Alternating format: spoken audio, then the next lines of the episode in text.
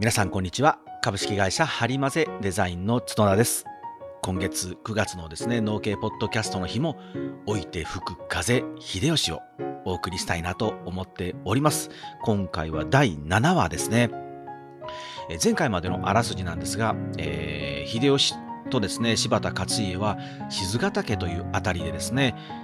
ぶち当たることになります。でお互いたくさんたくさんの砦を築いてですね膠着状態に入ったんですね。お互い全くまだ手を出さないと。どちらが先に出るかっていうふうにこう様子を伺っている膠着状態に入ります。でこれやっぱりあの兵法の常としてですね先に動いた方がもう負けてしまうんですよね。やっぱ崩れるのが早いのでなのでお互いですね相手が動くのをずっと待っているという状態に入りました。そんな中にですね秀吉にあの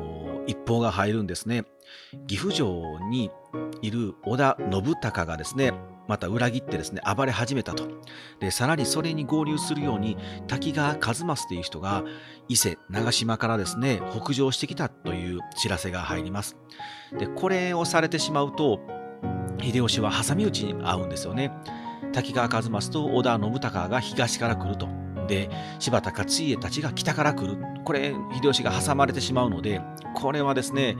一旦先に信孝と滝川一益を叩くということで秀吉が自らですね采配を振るい岐阜城へ向かって駆け出していったというところまでお話ししました。さてですねここに二十歳前後の若者がおります。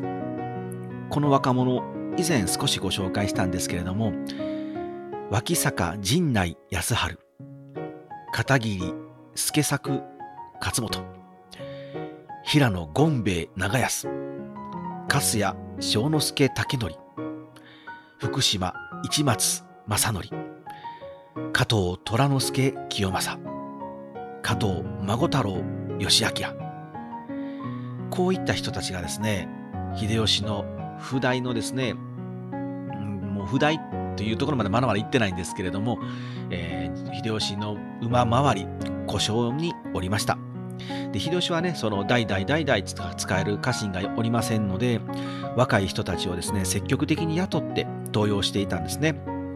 まあ、この7人の他にも、後に家康と関ヶ原の戦いで大一番を演じる石田佐吉三成やさらにその友と言われております大谷木之助義継または黒田官兵衛の息子黒田吉兵衛長政やそして明智光秀の誘いに乗らなかった細川藤孝の息子細川与一郎忠興なども二十歳前後でこの頃秀吉の周りを駆け回っておりました。秀吉はこの柴田勝家との大戦にももちろん彼らを連れてきているんですね。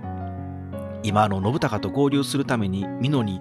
乱入してくるこう滝川一益を叩きに秀吉は向かっているんですけれども彼らもね連れて行っております。で彼らはじめ秀吉は2万人の大軍を連れて北近江木之本からですね岐阜へ向かっている途中になっております。馬を走らせながら秀吉は北近江へ柴田勝家の抑えとして置いてきた小一郎秀長弟ですね。弟の小一郎への指示をあれこれ伝令しながら馬をバーッと走っていくんですね。小一郎へとくれぐれもこちらから手を出すなと伝えてくれよと。くれぐれもこちらから手を出すなと伝えておけって言いながらかけていくんですね。でその時ですね若者たちの中で最も喧嘩っ早く荒くれ武者な若者の福島正則が馬で近づいてくるんですね。秀吉様おおどうした市松。秀吉様、なぜもっと積極的に勝家に攻撃を仕掛けないのでしょうかと。確かに、現場の砦を中心に勝家は見事な砦軍を築いておりますが、しかし、我らの方が兵の数は多いと。一気に攻め落とさんから、このように信孝や勝益に振り回されることになると。このままでは上杉や毛利、長宗我部、一騎勢なども各地で暴れ回るかもしれません。そうなれば我らは挟み撃ちになりますと。まあまあ、一松落ち着け落ち着けと。わしは何も権禄ごときにおじけづいてるわけじゃないと。ぐずぐずしてるわけじゃないんだと。一松よ、こういう場合は先に動いた方が負けるんじゃ。動けばそれを抑える。また動けばそれを抑えると。そうしているうちに戦は勝つ。ここは我慢のしどころなんじゃと。それに案ずるなと。毛利は暗黒寺家系がおる。さらに上杉は今、謙信がなくなり、家中はめちゃくちゃじゃと。よそに構ってる暇はないと。むしろわしが権力を引きずり出したので、上杉は憂いがなく家中の問題に取り掛かってるはずじゃと。出てこん、出てこん。まあ、わしが最も不気味じゃと思っているのは家康じゃなと。しかしそんな家康も武田の給料を切り取るために忙しそうなので、こっちに構ってる暇はなさそうじゃと。一松よ、大事なのは目の前の権六勝家じゃ。勝家とのにらめっこに先に笑った方が負けなんじゃ。一松、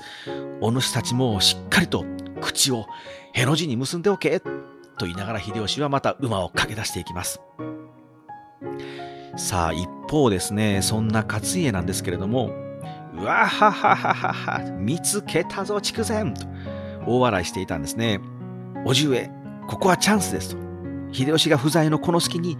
大岩山砦を攻めましょう。甥っ子の佐久間玄馬森政は勝家に進言するんですよね。森政はこちらへ裏切った山地将軍がこの砦はまだ未完成だという情報をくれましたと。手薄です。弱いです。今このうちに大岩山を取りましょうとこう勝家に進言するんですけれども勝家はまあ待て現場よと山地がもたらした情報は確かかもしれん。大岩山は確かに今まだまだ未完成であろうと。しかし現場よ。大岩山は敵中のど真ん中にあるぞと。たとえうまく落とせたとしても危険すぎる。下手をすると敵に囲まれ全滅すると。その流れでここ本陣も全滅するかもしれん。慎重にやらねばならんと。叔父上何を弱気なと。秀吉は今岐阜の信孝様と滝川一益殿が釘付けにしてるはずと。こんなチャンスは二度と来ませんよと、まあ、もちろん勝家も若いその甥っ子現場森政に言われるまでもなくてこれがチャンスだということは分かってるんですね。もうそらそうですよね。織田家の家臣団の中でももう秀吉と渡り合えるのはこの勝家だけなんですから。そんな勝家がうーんとうなっているのはこれが兵法でいうところの中入りと言われているものだからなんですね。この大岩山砦っていうのは秀吉型の砦軍の中でちょうどね真ん中に位置しているんですよね。でここ本当にあの、えー、っと弱いんですよ。で弱いんですけれども真ん中なんですよね。で確かにここをうまく落とすことができれば秀吉軍はめちゃくちゃ大混乱に陥るんですよね。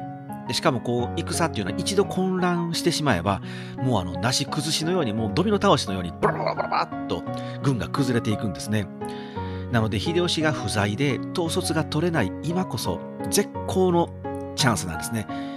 分かってるんです。分かっているんですけれどもこの敵の真ん中に深く入っていくっていうのはとても危険な行為なので勝家は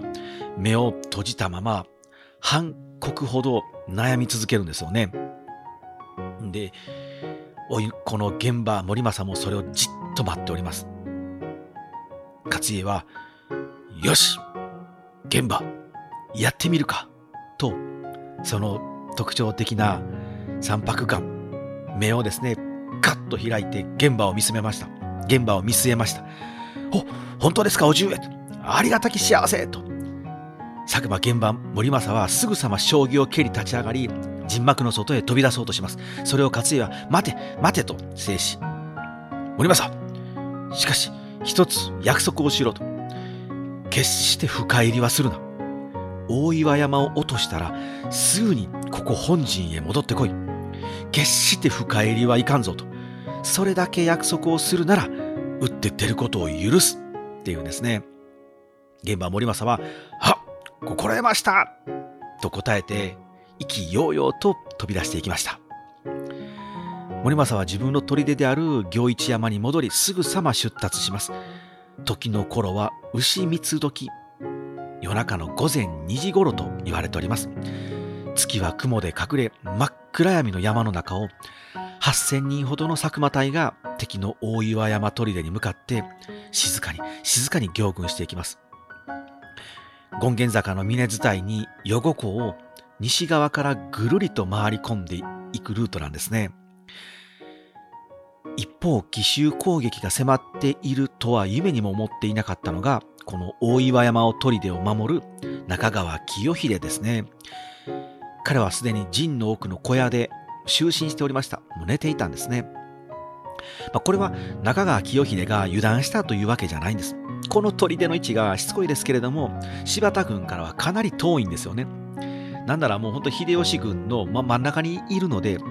まさか、えー、柴田軍が真っ先に自分のこの砦を襲ってくると思ってない。まあ、まずね、その柴田軍がぶつかってくると考えられたのが、羽柴軍の最も北に位置する堀秀政が守る東の山砦なんですね。と羽柴軍の主な砦は7つあったと言われております。でこの最も柴田軍に近いのが東山、東の山砦ですね。そして道義山、新明山、岩崎山と続き、ようやく自分がいる大岩山なんですよね。あとは小一郎秀小一郎秀長が守る羽柴軍本体ともいえる互い見山、そして静ヶ岳という順番なので、本当にもう真ん中、真ん中というよりも、なんならもう、あの、後半ですね、南側にあるのがこの大岩山砦なんですけれども、佐久間隊は仏業、つまり夜明けが来る前の暗闇を狙い、かかれという号令で8000人の兵士が一気に大岩山砦に攻めかかります。異変に気づいた中川清秀は飛び起きます。そして起きたと同時に槍を取りすぐ小屋から駆け出します。敵襲かこんな中入りを決行する奴は現場しかおらん。現場とすれば柴田家でも最も猛将。これは、これは砦が落ちるぞと、そう叫びながら敵襲へ備えました。使いの兵に清秀は、岩崎山の高山右近、静ヶ岳の桑山重治にも援軍を要請しろと。我らは千人しかおらん。敵の数が多すぎる。すぐに行けと走らせるんですね。そして、砦から敵襲を見下ろしながら、うーむと。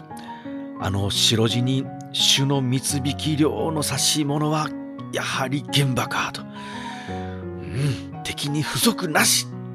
と言ってですね、槍をしごきながら、清秀自ら敵陣へ向かって突進していきました。中川清秀隊はですね、防ぎ倒し、とても前線するんですね。現場森政も、うーんと、瀬平名なかなかやりよるなと、ひるむな、押し込め、押し込めと、自軍へ知った劇を飛ばします。中川清秀も槍で防ぎながら、右近や重治の援軍はまだかと左右へ怒鳴ります。そこへ中川清秀の弟九郎次郎が近づき「兄じゃ右近も重治も我らに撤退を進めてきておる」「おのおの持ち場を守るべきと言って援軍をよこさない気だ」と「何をバカな」と敵を前にして撤退などありえん。今は亡き右夫様に認められたこの中川瀬平清秀一人になっても戦う。もう一度右近と重治に援軍をよこすように伝えよう。しかしですね桑山重治は生還しているんですね。で高山右近はえー、っとこの中川清秀と同族、まあ、家族ぐるみの付き合いがあるので右近はですねやはり瀬平を見捨てることはできんと言って救援に向かうんですね。佐久間玄馬森政は桑山隊が救援に来ないということを見切ってですね今が攻め時じゃと右近が来る前に徳山隊二手に分かれて砦の周りを囲み砦下にある下小屋に火をつけ回れそれを合図に一気に砦を落とすっていう命令を出すんです。これが午前9時頃なんですね。下小屋といってこのあの大岩山砦の砦の下の辺りに小屋がいっぱいあるんですけれどもこの小屋をね火をつけて回るんですね。でこれをされてしまうと砦を守ってる兵士たちはですねああもうダメだとなってですね気合が抜けてしまうんですね。もうそうなると部隊は崩れていきます。中川清秀はこうなっては一人でも多く突き殺してからわしも死ぬとするかと笑いながらですね、その血で滑る槍を持ち直し持ち直ししながら、我は聖兵中川清秀であると、やり合わせを頼もうと大声で叫ぶんです。そして砦から飛び出したその中川瀬兵清秀をですね近藤無一と言って名乗りながら迎え撃った侍がいます近藤無一という人と中川清秀は人が一人通れるかどうかっていうような山道山道でですね槍で叩き合うんですねしかしやがて近藤無一の槍が清秀の足を刺し清秀は倒れ込んでしまいますそこへ「ありじゃ!」と九郎次郎が駆けつけ駆けつけざまに近藤無一を投げ払いそして清秀を連れ砦へ駆け戻っていきます兄じゃわしが敵を防いでいる間にと最後に兄弟が言葉を交わし九郎次郎は兄清秀の周辺で追ってくる手敵を叩き伏せていきます。その中で清秀は静かに「無念」と言いながら自ら腹を切り果てました。こうして大岩山を守る千人全てが全滅しこの砦は落ちたと伝わっております。佐久間玄馬は意気揚々と大岩山砦に入ります。それを見ていた岩崎山の高山右近はこれはダメだと。自分たちもこのままでは全滅してしまうと悟り一旦砦を捨てて田上山田上山の小一郎秀長の陣へ合流するために撤退を開始します。これによって佐久間玄馬は岩崎山も戦わずにして手に入りました。ははははと臆病者の右近めさっさと逃げよったわと。よしこのまま静ヶ岳も手に入れようと。桑山へ降伏を促せ。こうして桑山重治も抵抗することなく降伏を受け入れ静ヶ岳砦を明け渡して逃げていくんですね。こうして日没を迎えます。本陣にいた柴田勝家は甥っ子現場の報告活躍をですね報告を受けてでかしたさすが現場じゃ見事なりと言ってですね、もう大はしゃぎになるんですね。さあ、ではあいつが帰ってくるのを待って、次の作戦に移るとするか、と左右の者にニッコニコで語るんですね。もう上機嫌なんです。しかしですね、そこへまた別の使いの伝令が伝令が来るんですね。申しますと、佐久間様からの伝言です。このまま今宵は大岩山にて野営し、明日、新名山、道義山も攻め落とします。おじ上にあっては、ごゆるりとご観戦ください。とのことです。って言うんですよ。なはにと、何をバカなと、いかんと、すぐに戻ってくるように伝えようと、柴田勝家は怒鳴るんですね。佐久間玄馬森政は、勝家との約束、大岩山砦を落としたらすぐに戻ってくるようにというあの約束これはも個人と個人の約束ではなくて軍の命令なんですね。軍令なんですね。この軍令にね背き始めるんですね。超人の構えつまり長い陣ですね。超人の構えを見せ始めるんです。何？すぐに戻ってこいだと。とそうおじ上は言ってるのかと。なんと弱気なと。おじ上はもう年を取りすぎたのじゃと。こんなチャンスを目の前にして、なぜ帰らないといけない？見ようと。ここから見える神妙山、道義山の砦を守っているのは、もともと以前は我ら柴田家の家臣だった奴らじゃと。わしがこんな近くに来ていると知れば、奴らは必ず震え上がって、こちらへ寝返るはずじゃと。明日、まずは明日工作を図る。おじ上には心配ご無用じゃとそう伝えようと。また伝令を押し返すんですね。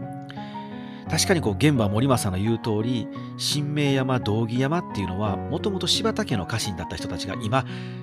秀吉軍として守っているんですね。なので現場森政が来たと言ったら確かに怖いのでじゃあやっぱりもう一回柴田に戻ろうかという形で工作に応じる可能性もあるんですね。さらにこの2つの砦が落ちればですねもう残るは最も南の位置に南に位置している小一郎秀長の田上山と最も北にあって柴田軍に接している堀秀政の東の山この北と南の2つしか残らないですねもうこうなったらですねもう真っ二つに割れてしまうのでもう完全に羽柴秀吉軍は負けます一気に全滅するんですね、まあ、現場としても現場もバカではないのでそれを目目指そうとしております。しかしですね、勝家はまた帰ってきた伝令にですね、大声で叱りつけるんですよね。バカなと、現場よと、なんという男だと、わしをクビにしてしまう気かと。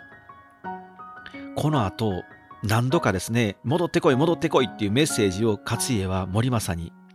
与えるんですね。しかし、これはですね、もう森政は完全に既読スルーをし,、えし続けるんですよ。最終的にはですね、こういうことを言ったら伝わってるんですけど、明日は今日に旗を上げる準備をさせるべし、老いぼれたことを言う人かな？って言ってるんですよね。これどういうこと言うかというと、明日は京都にあなたの柴田勝家の旗を上げさせてやるから、老いぼれじじいよ、黙って見ておけっていうようなことなんですよね。勝家はこの伝令を受けて、もう怒る気も失せて落胆してしまうんですよね。甘やかしてしもた。わしは、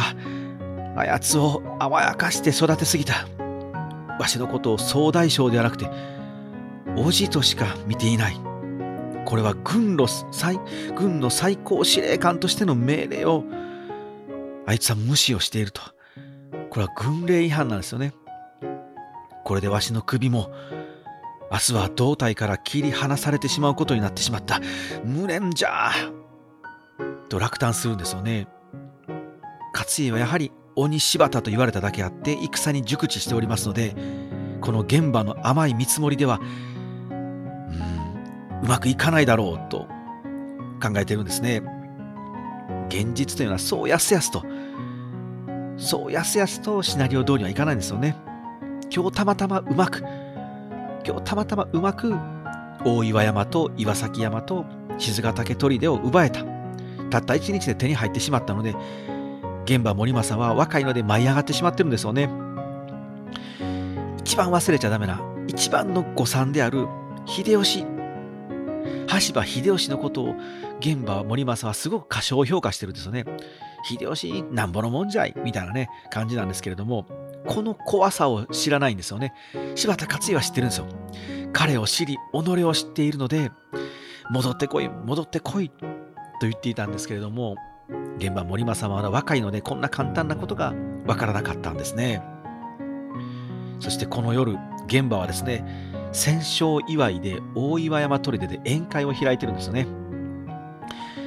周りには先ほど切り倒した中川隊の死体がゴロゴロ転がっているんです。そんな中で酒をかっくらってパーティーをしているんですね。そして酒を飲み終わり大いびきで眠りにつきます。そんな大岩山砦に向かってですね静かに静かに琵琶湖の上を船の大群が近づいてくるんですね。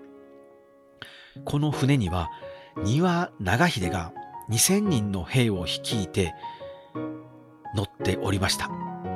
もともと丹羽長秀は抑えとして琵琶湖の上で待機していたんですね。大岩山が落とされたのを遠くから確認してすぐに庭長秀は琵琶湖を船で滑るように駆けつけました。長秀は上陸してすぐ北上します。その道中で静ヶ岳を捨てて逃げてきた桑山重治隊と合流します。重治何を逃げておる？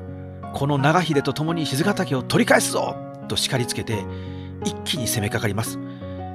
異変に気がついた現場は飛び起きますが時は遅し、あっという間に静ヶ岳砦は庭長秀によって奪い返されました。何？庭長秀が来ただと。うーん、よし、夜明けを待ってもう一度奪い返す。と軍議を開くんですね。そこへ申しますと伝令が血相を変えて飛び込んできます。何事だ？と。はき、木の元のあたりに、た、大量の松明が、まるで川のように岐阜表から流れてております。何？どういうことだ？わかるように説明しろと。あ、ひ、秀吉が、秀吉が岐阜より木の元まで戻ってきたかのように見えますと。ば、バカなと。そう言って現場はヒノキ櫓の上へ駆け上がります。そして木の元を眺めたその目に映ったのは信じられないような光景だったんですよね。伝令が伝えた通り、岐阜方面から赤赤と燃える松明を持った大量の兵士が木の元まで長い長い隊列を作って流れてくるんですよね。それはあたかも闇夜に流れる炎の川のようでした。その炎の川は確実に現場の命を押し流すためにこちらへ流れてこちらへ向かって流れているかのように見えるんですよね。そうこうしているうちに秀吉着陣秀吉着陣という報告がどんどん届きます。ば、バカな秀吉は岐阜城で足止めを食らっているはず。たとえすぐに取って返したとしても13里、今でいう52キロぐらいですね。13里も離れた場所からどうやってこんなすぐにと。現場森政は秀吉が大岩大岩山を砦を落とされたと知らせをたとえ受けたとしても岐阜城を攻めているのでまずはその岐阜城を引き払ってからこちらに戻ってくるには何日もかかると踏んでいたんですね。だからこそこの危険な中入りも決行したんですけれどもしかも敵中真っ只中でもこうね余裕を持って退陣をしていたんですけれどもこんなに秀吉が早くしかもその日のうちに帰ってくるとは思っていなかったんですね。これはまずい。これはまずいぞと。一刻も早く退却をしないと。佐久間隊全滅という結果になってしまいます。くそ全員退却準備をできたものからすぐに退却と退却を始めたのは日付が変わろうとしている午前0時頃でした。ちょっとここでですね、少し時間を戻して、今度は秀吉の背中を追いかけてみたいなと思うんですけれども、秀吉は岐阜城を攻めるために、美濃へ攻め込んでおりました。しかし、秀吉はね、ほんと運がいいというか、天に味方されていると言いますか、実はですね、岐阜城にまでね、たどり着いていなかったんですね。長雨、雨がね、長く降り続いたことによって、揖斐川が増水して、向こう岸に渡れずにいたんですね。ですので、秀吉は大垣城にいたんです。これかなりですね、滋賀県、今の滋賀県です。近江に近い位置にあるお城なんですけれども、ここでね、待機して、実は秀吉はね、若干イラついていたんですよ。なんだこの雨と、どうにかならんのかって思っていたんですけど、でも、歴史の大いなる流れは、実は秀吉に微笑んでいたんですね。そこへ4月20日の正午ごろ、4月20日の正午ごろ、伝令が届き、伝令がやってきます。申します。大岩山砦が落とされ、中川清秀様、討ち死にという知らせが舞い込んでくるんですよね。秀吉はこの時食事中だったと言われております。大垣城の最上階から岐阜城方面を眺めて軍議をしながら飯を頬張っていた秀吉はその一報を聞いてカラーンと橋を落とすんですよね。で周りは何ということだとこれは一大事だってなるんですけれども秀吉だけはよっしゃーとこの戦い勝ったぞと言ってですね、大喜びで茶碗も放り投げて踊り狂うんですね。すぐに出るって言います。もう目の前に置いていたお膳などももう足で蹴飛ばしながら蹴散らしながらダーッと駆け出してですね、城を飛び出していきます。そして走りながら周りに、汝たち、後から続けと言いながら馬に乗って街道へ駆け出していくんですよね。この時、秀吉につき従えたのはわずか7機、7人だけだったと言われております。家臣たちはもうびっくりするんですよね。報告では砦が落とされて中川清秀も死んじゃったと。これ結構やばいなっていう、ね、報告だったのに、なかなかきつい内容なんですよ。なかなかきつい内容の報告なのに、なぜか大将である秀吉は、やったーと最高のテンションで喜んで飛び出していってしまったんですよね。状況がなかなかつかみきれないんですけれども、まあ、家臣たちは秀吉を信じるんですよ。ひ秀吉様なんかあんな感じでめっちゃ喜んでるっていうことはこれほんまにほんまに俺たち勝つかもしれんぞっていうこう気持ちがどんどんどんどん切り替わっていくんです。この気持ちの切り替わりの波が秀吉軍全軍にブワーッと波及していくんですね。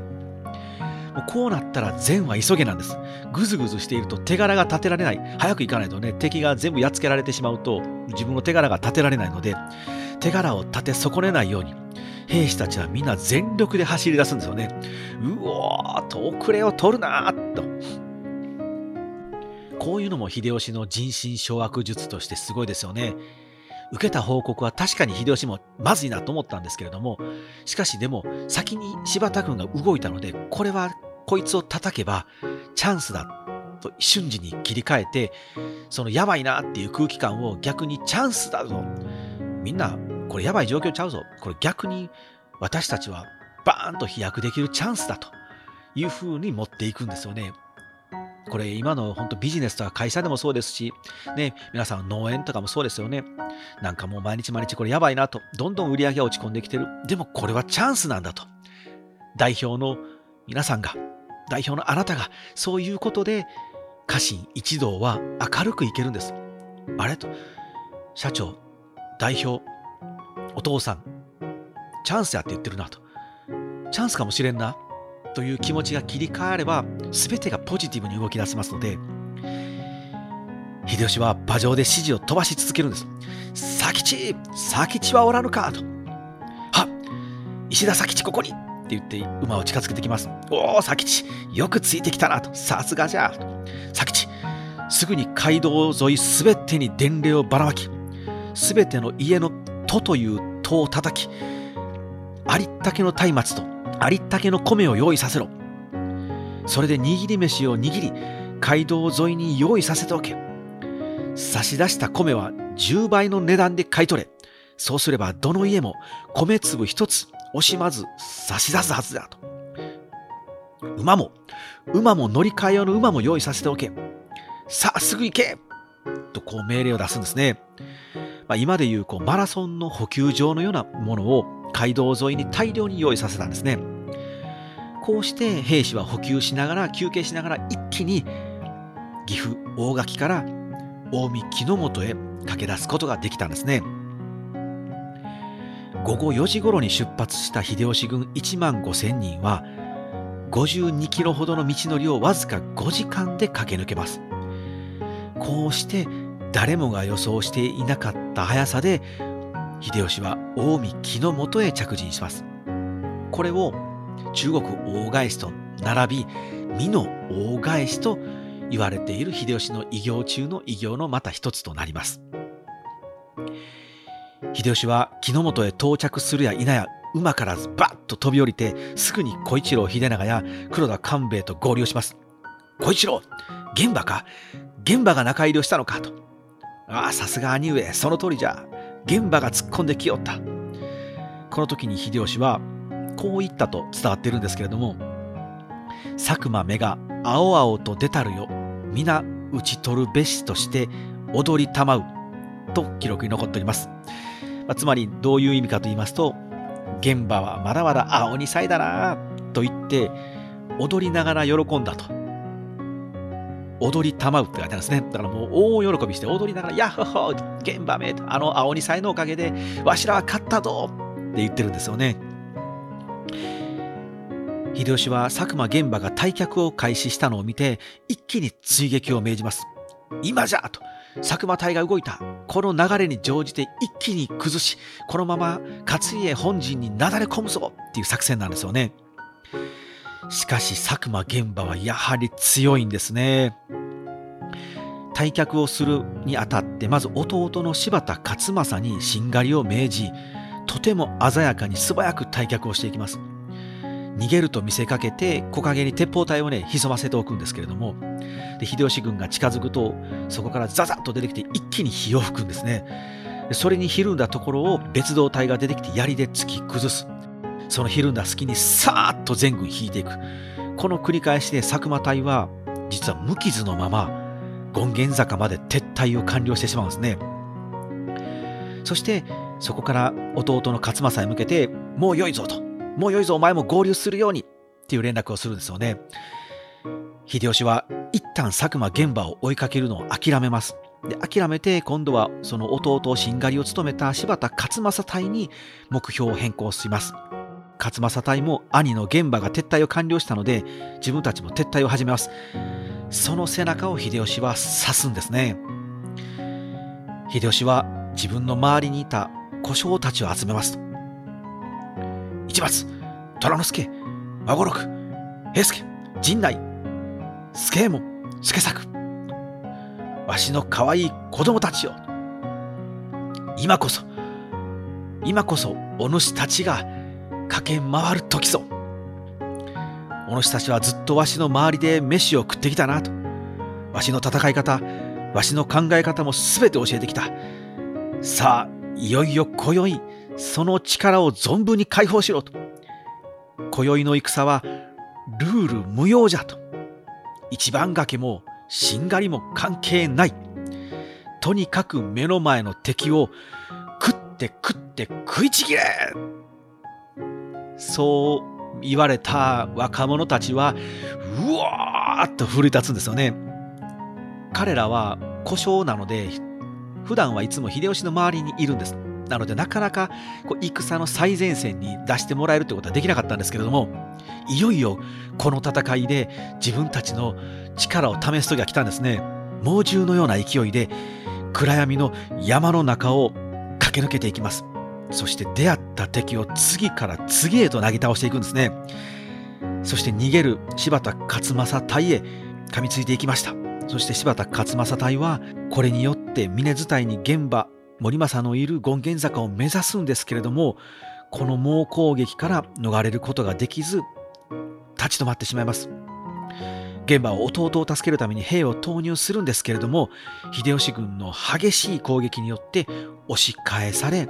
そしてこの戦いで柴田勝正は命を落とします。これが世に有名な静ヶ岳七本槍と呼ばれた若者たちの活躍です。そしてここで現場森政にとってさらに不幸な展開が起こるんですね。味方であった前田利家がなんと陣地砦を捨てて勝手に退却を開始してしまうんですね。これによって現場森政隊の兵士たちも動揺するんですよ。なんと前田隊が引いていくと。これはもしかしたら全軍退却するかもしれないと。本体である柴田勝家ももしかしたら北の省に逃げるかもしれない。みたいなもうね、憶測が飛び交ってしまうのです。こうなると、現場もですね、静まれ静まれと、落ち着け落ち着けといくらね、声を枯らして知った激励したとしても、もうダメなんです。一気に現場隊は崩れていきました。秀吉はこのチャンスを逃しません。このまま崩れる現場森政隊を追いかけることで柴田勝家隊本軍まで崩すことができるんですよね一気に一気に秀吉はここで攻撃を開始します勝家も現場森政や勝政が崩されているのを見て援軍に向かおうとしたんですけれども柴田勝家も実はそのただただ指をくわえて見ていたわけじゃないんですね。甥っ子の森政や自分の養子にした柴田勝正が崩されていくのを見て救援に向かおうとしていたんですけれども実はね柴田勝家はね動きたくてもこの本陣から動けなかったんですね。目の前に堀秀政や小一郎秀長隊が陣取ってきていたんですよ。なので全くこう身動きが取れなかったんですね。でもその現場が崩れていくと。でその現場の崩れていく現場が自分たちの本陣に合流してくるんですよね。しかも前田利家が勝手に勝手に退却を始めてしまったと。もうこうなってくると柴田勝家の本陣も崩れていくんですよね。もう逃げていく兵士がもう続出し始めます。これが4月21日の正午初夏の空は青く澄み渡っていたんですね勝家は天を仰ぎ大きな大きなため息をつきながらもはやこれまでかと覚悟を決めて、ならばと言って単身で秀吉軍に打って出ようとするんですね。立ち上がるんですけれども、そこへ家臣の免寿勝助という人が駆けつけてですね、殿、殿は北の章までお引きくださいと願い出るんですよね。勝助、わしは筑前に背中を向けることはできる。わしは織田家筆頭家老じゃって言うんですけれども、しかし、殿、ここでお命を捨ててしまうと、ここまで戦ってきた者の、戦ってきた者たちの命が無駄になります。この私に金の五兵の馬印をお預けくだされ。ごめんとそう言って免寿勝助は柴田勝家の馬印である金の五兵をつかみ取って他の者に命じて勝家を無理やり馬に乗せ北の省へ落としました。そして免寿勝助はですね突っ込んでいくんですよね兜を深々と香り顔を隠しその柴田勝家がいつも持っている金の五兵の馬印を自分の背中に刺して「我は鬼柴田勝家鬼とは我のことなり!」と言いながら突進していくんですよ。免寿勝助は敵中2丁約200メートルほども駆け抜けていきます。しかし、あれは勝家か勝家が出たぞと秀吉軍の兵士たちがですね、どんどんどんどん囲んでいくんですね。免寿勝助は2時間ほど奮闘するんですけれどもとうとう午前2時ごろついに勝家討ち取ったりと討ち取られてしまいました。ここに関ヶ原と並び天下分け目の合戦と称された関ヶ原の戦いが幕を閉じました。この後あの勝家の身代わりとなった免寿勝助は秀吉のもとにこう首がね切られて首として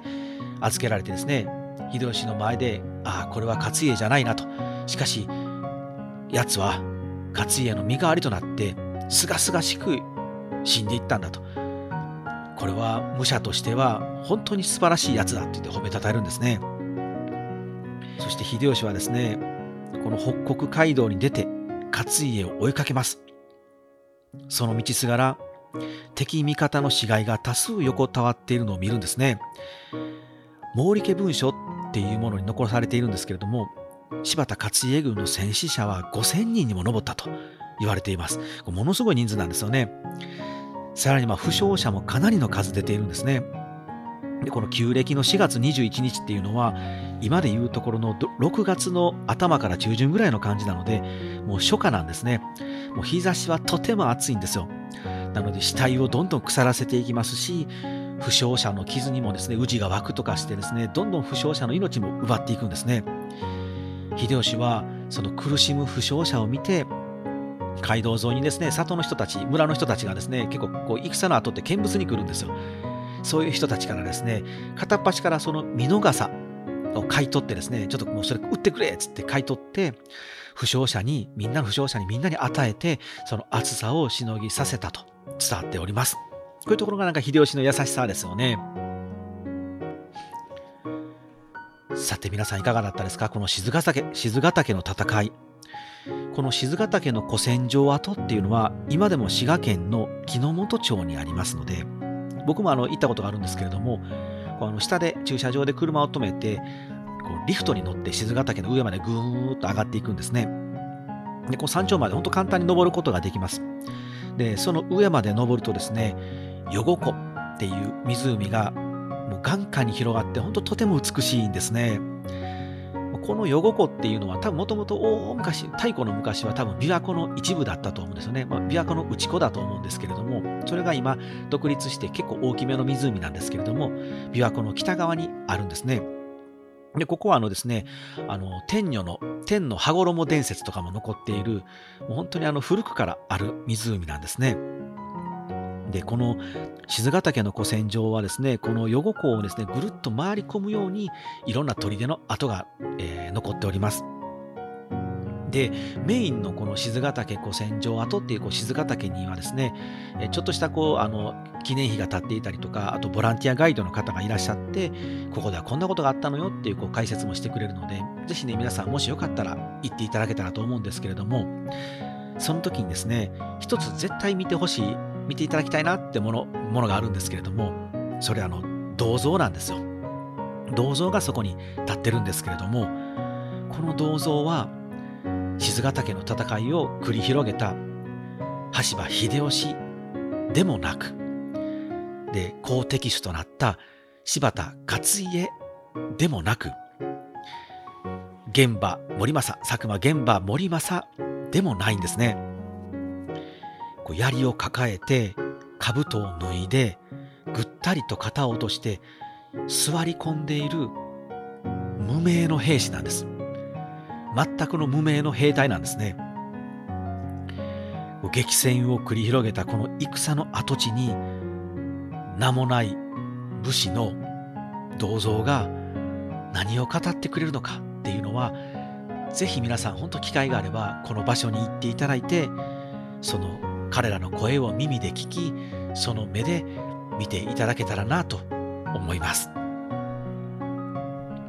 さて柴田勝家なんですけれども最後にはですねわずか100人ほどで逃げ落ちました。そして自分の居城である越前北の少城へ向かう道中ですね府中っていうところにあるお城に立ち寄るんですね。この府中は前田利家が守っております。うん正直この静ヶ岳の戦いの敗因っていうのはまず一つは甥っ子の佐久間玄馬森政が柴田勝家への命令を無視して中入りを結婚は成功したんですけれども命令を無視して長く退陣したことによって崩れていった。これがもう決定的な原因なんですけれどももう一つはこの前田利家の勝手な裏切りです勝手な退陣ですね勝手な退却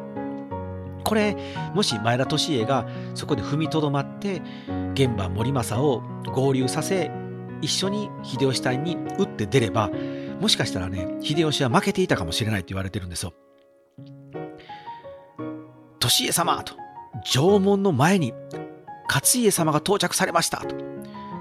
何？親父殿が来たと。前田利家は秀吉と仲も良かったんですけれども実は勝家ともね本当に仲が良かったんですね。なのであの勝家のもとにあの織田信長から派遣された時からずっとずっとこうあの仲良く暮らしていたんですね。もっと言うとあの前田利家があの、ね、信長が可愛がっている受網を切った時も勝家は真っ先に「又座は悪いやつじゃないんだ」と言ってですねかあのかばってくれたんですね。その時の恩もあるので柴田勝家のことをすごく尊敬していたのでその何て言うんでしょう尊敬と愛着の念を持って親父殿親父殿ってこう読んで親しんでいたんですね。また勝家もそんな利家のことが可愛いので、またざまたざと呼んで可愛がっていたんですね。なので正直この今回の秀吉と勝家のこの大戦はこの大戦で一番心を痛めていたのがこの前田又左衛門利家なんですね。そんな利家自ら縄文まで勝家を迎えに出ます。親父殿ご無事でしたか？と。うむ、またさ、すまんが少し休息を取らせてはもらえんかのうと。もちろんです。ささこちらへ。利家は勝家の手を取らんとするばかりに奥の前案内しました。またざよ、今回は見事に負けてしもうたわいと。まあ、現場の行動も、お主の行動も、すべてはわしの至らなかったこと、至らぬことなんだと。お主や現場を責める気は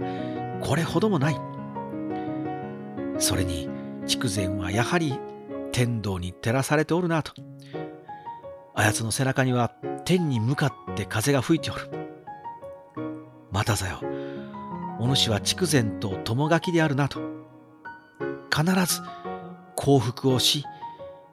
奴の前へ馬をつなぐように、わしに義理立ては無用じゃ。そう言って大きな声で笑うんですね。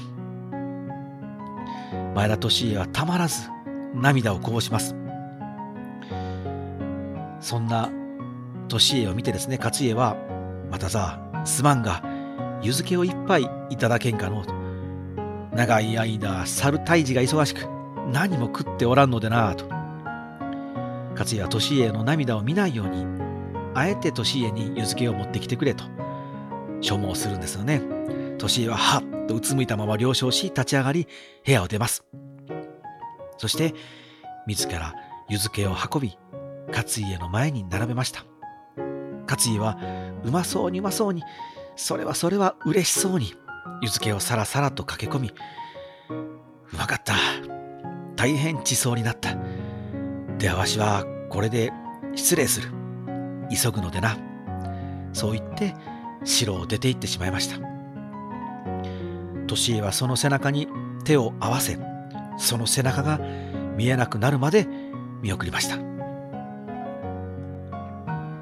翌日、また利家のもとに家臣が飛び込んでくるんですね。利家様、今度は秀吉様が、秀吉様が来られました。来たか、と利家はつぶやき、そしてまた自ら出迎えようと城の門までやってきます。そして門を開けて、年上はびっくりするんですね。そこには、秀吉、一人だけが、ぽつねんと立ってるんです。と、藤吉お前。やいや、またざと。遊びに来たぞと。この前はわしのところにまたざが来てくれたんでな、今度はわしが来たとそう言って、ずかずかと勝手に入ってくるんですね。みんなびっくりするんですね。どう考えても敵の城なんです。どう考えても敵の城に秀吉はたった一人でやってきたんですね。しかも、甲冑なんか来てないんですよ。秀吉は遊びに来たぞという演出をするために普段着で来るんですよね。利家をはじめ前田家の家臣たちは大慌てになります。もう中には利家にそっと耳打ちをして、利家様、今、このチャンスに秀吉を殺してしまったらどうですかというものもあるんですけれども、利家は叱りつけるんですよね。愚か者とそんな卑怯なことをして恥ずかしいと思わないのかと大声で叱るんですけれども、まあ、秀吉はね、そんなことはお構いなく、もう堂々と勝手にですね、入っていくんですね。そして、またざと、台所はこっちかと言いながら、ずかずかと台所へ勝手口から入っていきます。台所にいた女性たちは最初、誰かわからない、全く知らないですね、小さな男がですね、やーやーやーって言って入っていくので、え、誰って不審があるんですけれども、奥からですね、一人の女性が現れ、あ、あなた様、秀吉様とひざまずくんですね。そう、この女性が年家夫人のお松さんなんですね。おお、お松殿、お松殿、お久しぶりですな、お久しゅうですな、と。相変わらず美しい、また座が羨ましいぞ、とこう持ち前の大きな声で笑い飛ばすんですね。ようやく追いついた年家が、ときと、藤吉、いいや、秀吉様と、こんなところではなくて、ささ、奥の前お上がりください、と恐縮するんですけれど、秀吉は、またさ、またそんな水臭いことを。わしはお主とお松さんと3人で湯漬けが食えればそれでええんじゃと。もうここでいいから、湯漬けを一杯、地層してくれんか、ともうかまちにですね、座り込んでしまうんですね。まあ、と、お松さんはたまらず笑ってしまうんですね。それにつられて利家も笑い出します。秀吉は少年のような笑顔で二人に話しかけるんですよね。お松殿、また昔のように、又座をちょっと貸してもらえんかの。まるでこれから二人で、ちょっと今から飲みにでも行っていいかすまんの奥さん。というようなこう軽いタッチなんですよね。お松さんは、ああ、この感じ懐かしいですねと。はい、もちろん遠慮なくお連れ出してくださいと微笑み返すんですね。おお、またざまたざと。お松殿許可が出たぞと。さあ明日からはこの藤吉と一緒に柴田退治をしてくれと。秀吉はこう昔の遊び仲間のような口調で重大な重大な意思決定を前田利家に迫るんですね。しかもとてもこうさらりとして嫌味もなく明るくもう強制するわけでますこう辛さもなく悲しみもないんですね。優しさなんですねこれ秀吉の。思わず利家は分かった。ぜひ先方はこのまた座にお任せくださいと自然に答えてしまうんですねおおおおそうと決まれば湯漬けを3人でいただこうかのと言って秀吉は結局、おかわり、おかわりと言ってですね、湯漬けを3杯も平らげてですね、ではではでは、明日の朝も早いんでの、わしはもう帰って寝るとするわ、と。明日、明日よろしく頼んだでよ。お邪魔しました。と言って立ち去っていくんですよね。お松さんは、相変わらず春の風のようなお人ですね、と。袖で口元を隠しながら大笑いしますと。ああ、やはりあれは天下を取る男じゃなあと、利家も笑ってしまいます。そして利家は秀吉の気遣いに感謝しながら、勝家の気遣いにも手を合わせながら、翌日、柴田勝家を攻めるために、秀吉軍に合流を果たします。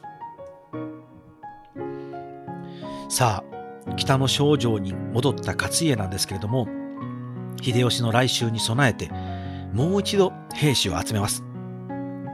しかし最終的に集まったのはわずか3000人ほどでした。しかも誰もがこう負けると分かっている戦なので最後の決戦になるんですよね。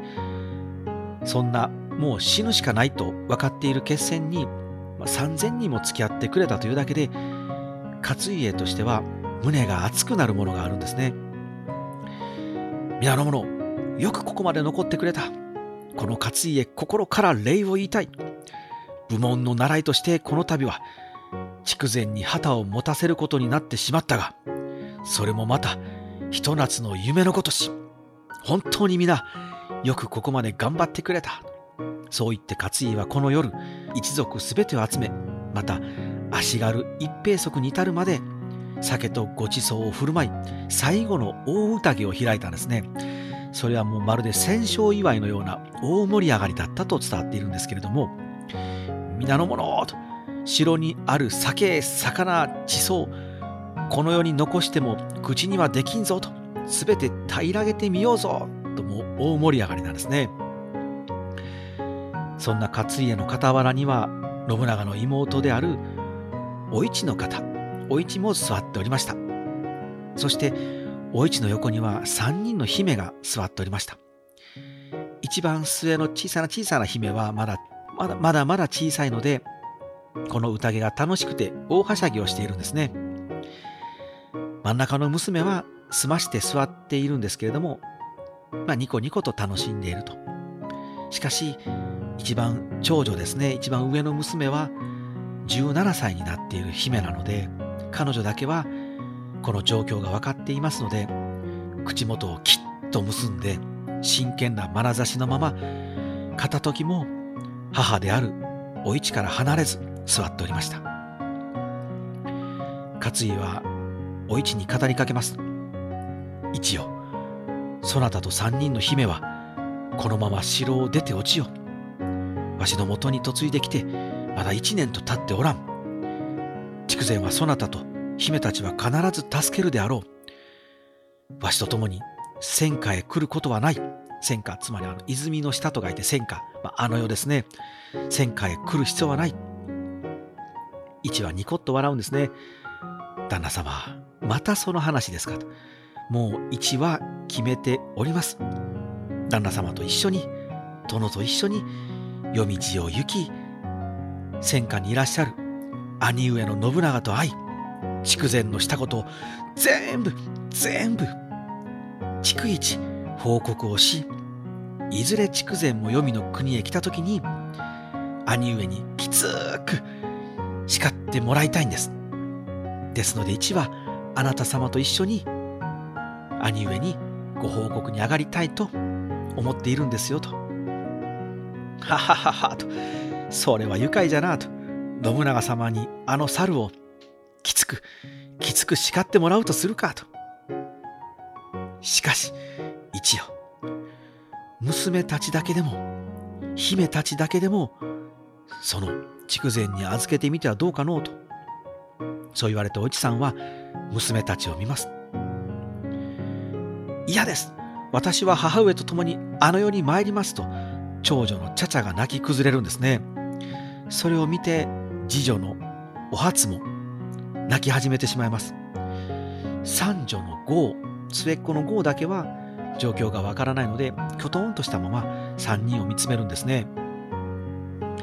そんな姫たちの姿を見てですね、周りの家臣たちも涙を流し始めるんですよね。勝家は、ちゃちゃよと、そなたは浅井長政殿の娘じゃ。浅井の血を後世に残さなくてはならん。この勝家は明日滅ぶとしても、そなたたちの母、一も明日滅ぶとしても、そなたたちは未来へつなげていかねばならん。勝家はそう言って家臣を呼び、三人娘を部屋から連れ出しました。一は娘たちを追いかけることもせず、座ったまま最後に、ちゃちゃ、初と号を頼みますね。初、姉様の言うことをしっかり聞いて、号のことを頼みますね。と。号、ちゃちゃ姉様と初姉様の言うことをしっかり聞いて、元気に、健やかに暮らしておくれ。そう言って家臣に目で合図をし、娘たちを連れ出させました。お母様と叫ぶ3人の声が廊下の向こうへ消えていきます。1は、お市さんは涙を流しながら気丈に振る舞い、笑顔で勝家を見ました。勝家はその涙を拭ってあげてですね、さっと立ち上がり、さあ皆の者、今宵は最後じゃ、踊れ、歌えと、柄になくですね、踊り出すんですね。勝家はあの踊りとかがね、すごく下手だったと言われてるんですけれども、この最後の夜は、みんなと一緒に舞を踊ったと言われております。家臣たちはですね、驚きながらも、涙を流しながらも笑顔で、みんなで踊りました。その場にいた全員が涙を流しながら大笑いして夜が更けていきました。さて城を取り巻いていた秀吉にもその光景が見なくても想像できたんですね。北の症状から聞こえてくる林声が嫌おなしに秀吉に想像させました。傍らにいた小一郎と官兵衛に向かってわしらも権六と一緒に酒を飲むか誰か誰か酒を持ってきてくれと叫びます。兄上柴田殿はなんだかんだと目障りでしたがいなくなると思うと寂しいものですなとああ権六とは長い付き合いだったからのと結局仲良くはできなかったが良きライバルであり良き目指す目標でもあった。その柴田を明日討ち取る。人生とは何が起こるかわからないものだのうと。官兵衛も本当にウフ様が本能寺で倒れまだ一年と経たない間に世の中はガラリと変わりました。ようやくここまで来たという感じもありますがまだまだこれからという思いもあります。うんこれからじゃ。これからじゃ。ようやく織田家の揉め事がこれで終わるこれからは徳川上杉毛利北条島津長宗我部伊達最上まだまだ敵は山ほどおる。二人とも、これからもどうか、わしを助けてくれや。そう三人で酒を酌み交わします。明日負けると分かっている柴田勝家は、大盛り上がりの大騒ぎ。そして明日、勝つと分かっている秀吉は、たった三人で静かに飲んでるんですね。そこへ伝令がやってきます。秀吉様。北の少女から人がやってきました。何？秀吉は最初、勝家が幸福を申し入れるために死者をよこしたのだと思いました。が、会ってみるとそこには、勝家の家臣に連れられた3人の姫が立っていたんですね。おお、そなたらは浅井の姫か。そう言って秀吉は3人を丁重に迎えます。この日本史上最も有名な三姉妹はこうして秀吉のもとでこれから養われていくことになっていくんですね長女17歳になる長女の茶々はこの後秀吉の側室となって淀君になります豊臣家の跡取りとなる豊臣秀頼を生み秀吉の死後豊臣政権の事実上の支配者となり大阪城に君臨しますそして次女の初。初は京極家という名家に嫁ぎ、豊臣家と徳川家がこれから仲違いをしていく、その2つの両家の間を取り持つために、一生懸命奔放していくことになるんですね。そして三女の豪はですね、徳川家康の息子であり、徳川幕府二代将軍となる秀忠の妻となり、三代将軍家光を生み、徳川幕府の礎を築いていくんですね。この織田織田信長がいた織田家の血がこの3人の姫によって後の時代へ引き継がれていくこととなります。皮肉ですよね。仲良しだったこの3人の三姉妹の長女は豊臣家、そして三女、末っ子は徳川家に入るんですね。三姉妹の距離もどんどん離れていく。その離れていく距離を離れないようになんとかつなぎ止めていたのが真ん中の初さんなんですけれども、まあ、これは今回の物語の後の話なので、またどこかでお話ししたいと思います。夜が明け翌日4月の24日午前4時頃、夜明けとともに秀吉は総攻撃を開始します。勝家はわずかな人数で秀吉軍の攻撃を防ぎ続けるんですね。さすが鬼柴田と呼ばれただけあってもう奮戦中の奮戦するんです。秀吉はこれは難儀じゃなということで精鋭部隊を数百人編成し直すんですね。そして一気にかかれと突入させます。こうなっては勝家ももう自ら槍を持って突進していくんですよね。で7回7度まで切って出たと伝わっております。しかしやがて手を切られ腕を切られ足を切られ桃を刺されと次第に負けが濃くなってきます。敵の血と自分の血で槍が滑ってしまうほど勝家は敵を倒し続けるんですけれどもここまでか。と悟り勝家は天守に登ります。まずはお市を呼び寄せ。一先に戦火へ参っておれ。わしもすぐに後で行く。一応短い間だったがそなたと笑い合えた日々がこの勝家。生涯で何よりもちそうじゃった。そう言われたお市さんも笑顔で答え私も殿と過ごした日々は生涯で一番安息できた時間でした。共にまた戦火で歩きましょう。兄上も交えて雪見酒でもいたしましょう。その言葉を聞いて勝家は微笑みお市の胸に刀を突き刺しました。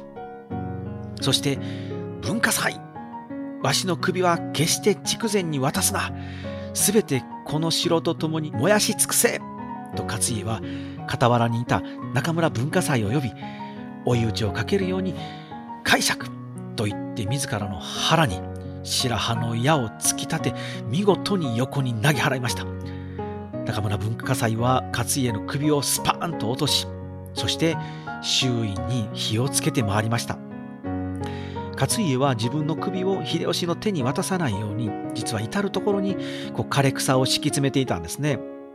その枯れ草が炎で燃え上がりやがてその炎は北の少女を天守と共に勝家はじめ柴田家すべての命を抱きしめながら焼け落ちていきました。秀吉は最大のライバルの勝家を滅ぼしたことによりこの後天下人の階段をまた一歩また一歩と登り始めていくこととなります。しかし彼の前に立ちはだかる人生最大の強敵との対決がひたひたと迫ってきているんですねさあこの話はまた続き次回お話ししたいと思いますさてですね最後にですねちょっと2つほど、えー、小話こぼれ話を今日は挟んでみたいと思うんですけれども秀吉はですね、すごくあの手紙をね、書き残している人なんですよ。大量に残ってるんですけれども、で、今回のこの静ヶ岳の戦いもね、の時も手紙が残っておりまして、あの、羽柴秀吉からですね、羽柴小一郎秀長、弟に向けた手紙なんですけれども、小一郎に向けて、あの、こちらから動くなよと、くれぐれもこちらから動くなよというシーンがあったと思うんですけれども、それをこう裏付けるような手紙なんですね。敵を5日10日間陣取らせろと。で、ゆふゆふと手立てに及ぶべく候って書いてあるんですね。ゆふゆふって書いて、こう、ゆうゆうなんで、ゆうゆうとしなさいと。つまり、こう、ゆっくり構えて、こちらから絶対動くなよという指示をですね、出してるんですね。で、自分はこう、播州播磨に入って、そこから行くぞというふうに出してるんですけど、これはね、多分敵に向けての、こう、あの、流言というか、敵を欺くために、俺は一旦播磨、播磨に向かうから、俺は留守になるぞと。だから俺が留守にするから、敵を攻め込んでこいよと、勝家と攻め込んでこいよっていう、こうね、あの隙を見せるっていうような感じなんですね。まあ、今回たまたまあの岐阜に向かわなきゃいけなくなったので、播州播磨には行かず、岐阜に秀吉は向かったんですけれども、まあ、結局はね、この書状であの秀吉が思い描いた通り、まずはこう、こちらから手を出すなと。そして隙を見せたら必ず向こうが動くので、その見せた隙を叩けば、この戦が勝つぞという秀吉の書いたシナリオ通りに運んだのかもしれないですね。そしてもう一つはですね、今度は柴田勝家に対するこぼれ話をお話ししたいんですけれども、1998年、平成10年なんですけれども、福井市にですね、北の症状跡っていうところを整備されて、柴田神社っていう神社が新築されたらしいんですね。でこの時にですね、あの有名な画家の平山郁夫さんがですね、自ら描いた学絵を奉納したんですね。なぜ平山郁夫さんがこの柴田神社に絵を奉納したかといいますと、もうあの平山郁夫さんのことを知ってる方が、ね、見ると、なんでやろうって思うんですけれども、実はこの平山さんの生まれたお家は広島県らしいんですね。で、この広島県に平山家初代柴田孫左衛門という人の墓があるらしいんですよ。で、この孫左衛門っていう人こそ、実は柴田勝家のお孫さんらしいんですね。柴田勝家っていうのは、まああのね、お市さんと結婚するまではあの誰も奥さんいなかったんだよって言うんですけれども、まあ、やっぱり側室とかね方は何かいらっしゃって子供はね産ませていたようなんですね。なのでその柴田勝家の血を継いだお孫さんがこの柴田孫左衛門っていう人だったらしいんですね。この静ヶ岳の戦いの後備前池田家の庇護を受けていたらしいんですよこの孫左衛門さん。で後にその広島県の生口島。生口えーと、生の口の島と書いて生口というんですね。生口島に定住して平山っていうあの姓を名乗っていたらしいんですね。なので平山郁夫先生はですね柴田勝家の子孫なんですね。なんかこう全然イメージちゃうなと。もう柴田勝家って言ったらもう本当にもうそんななんか絵を描くとか芸事関係なくですね、もうわしは槍一本じゃみたいな感じなんですけれども、もう平山郁夫先生と日本のがもうがもうね、日本のこう画壇ではもう本当に有名人ですよね。あのシルクロードをこう題材にしてですね、ものすごく有名なんですけれども、東京芸術大学の学長とかもね、されてたと思うんですけれども、いやー、なんかですね、誰が誰につながっていくか、どんな人生がどんな時代につながっていくかっていうのはわからないものですね。なんかあれですね、歴史の流れっていうのはロマンがあっていいですよね。はい、というわけで今回はこれでおしまいにしたいと思います。ではまた次回お会いしましょう。はい、さようなら。